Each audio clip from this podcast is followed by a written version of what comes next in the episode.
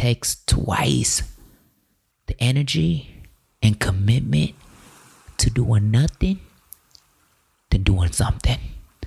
Hello, everybody, and welcome back to Try the soon to be number one channel where we talk about self healing and our journey to self. So, in today's episode, we're going to elaborate more on the fact, on the concept of doing nothing.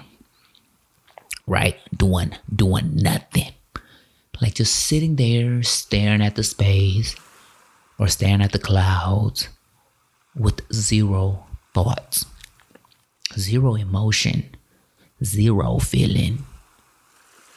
Right? So, funny story. I had a friend, a very close friend of mine.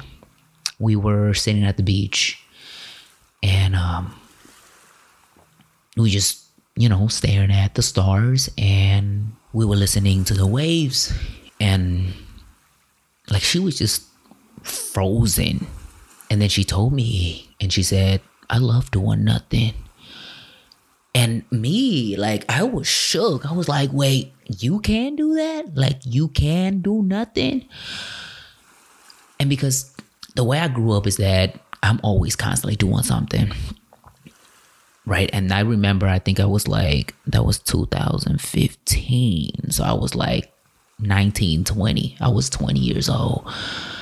And I was the oldest right? I'm still the oldest out of three children, and you know, being the oldest, there's a lot of responsibility. There's a lot of things that you need to prove to your parents, stuff like that. But you know, moving from one thing to another, I didn't know how to do nothing at all. And once somebody said that to me, it just shook me. It really shook me.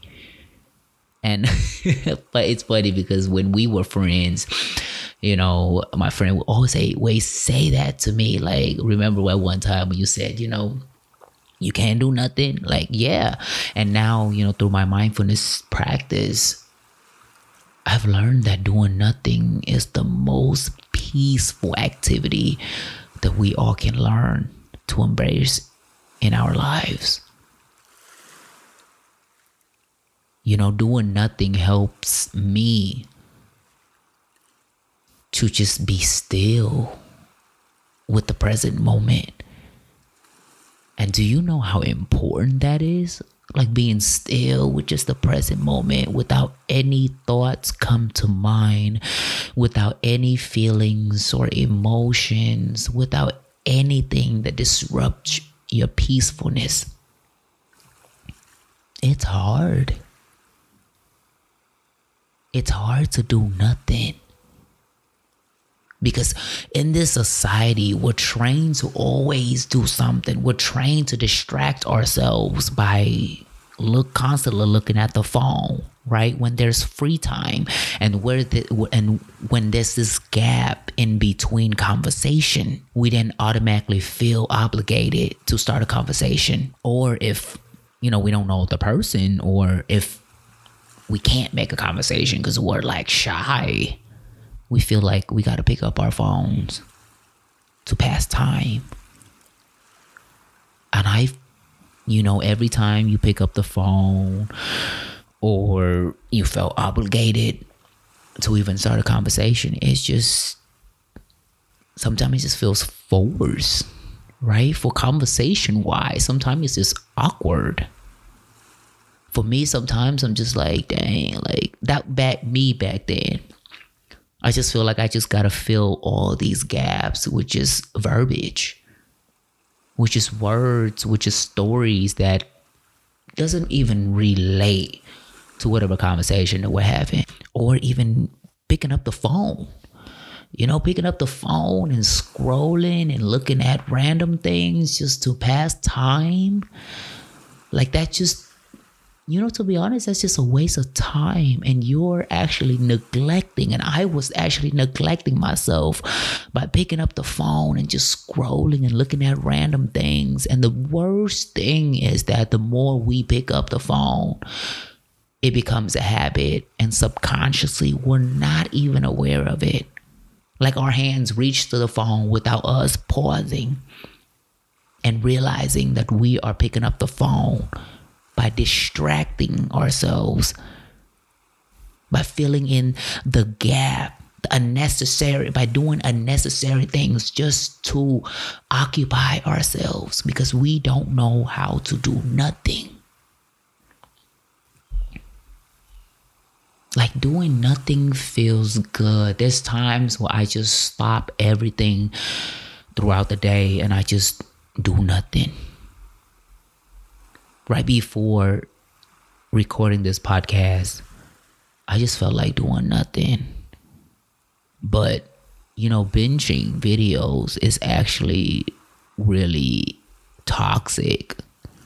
Like I've been like it's crazy because once you start binging movies and shows, it just couldn't stop.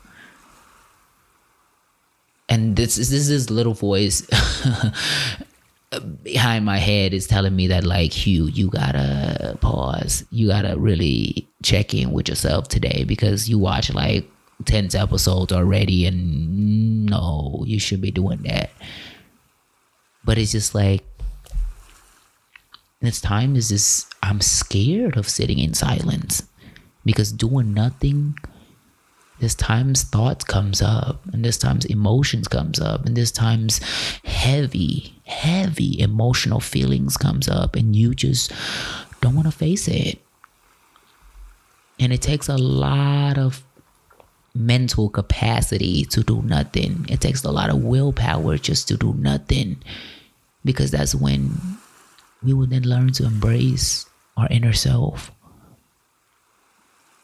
Yes, and yes, you can do nothing, my friends. You can do nothing because doing nothing brings so much peace within yourself doing nothing just feels like the world is complete. doing nothing just feels like it just feels happy. And you know what? When when you're doing nothing, actually you're not creating any situations or any hardships to anybody or yourself. Like just think about it. When you're in a heated argument if you were to do nothing what would happen?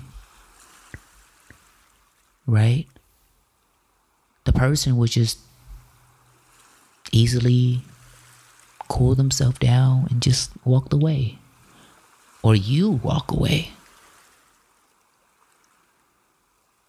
There's a lot of benefits of doing nothing and that's how i see it. And that's through my mindfulness practice. Like sometimes it's just when i get distracted or when at work i feel overwhelmed you know i just get myself up go outside sit on the grass on the bench and i just do nothing just stare at the clouds and listen to the birds I mean, I know it's gonna be cold. Shoo, it's been getting cold lately. It's wintertime, you know what I'm saying? But but you know, doing nothing helps a lot to just reconnect yourself. You know, getting in tune with yourself. And until today, until this day, I still remember what that my old friend said to me. Like, yes, you can do nothing, and doing nothing is doing something. So I would like to thank you all of you for listening in. This week's probably it's gonna be I feel like it's gonna be a little bit dry, but a lot of these messages are important and I hope that you could see the important out of these messages and I just hope that you all can learn to embrace a technique or two after after listening to my podcast. And before I let you go, I would like to remind you all that in order for you to be the real version of yourself, all you got to do is try.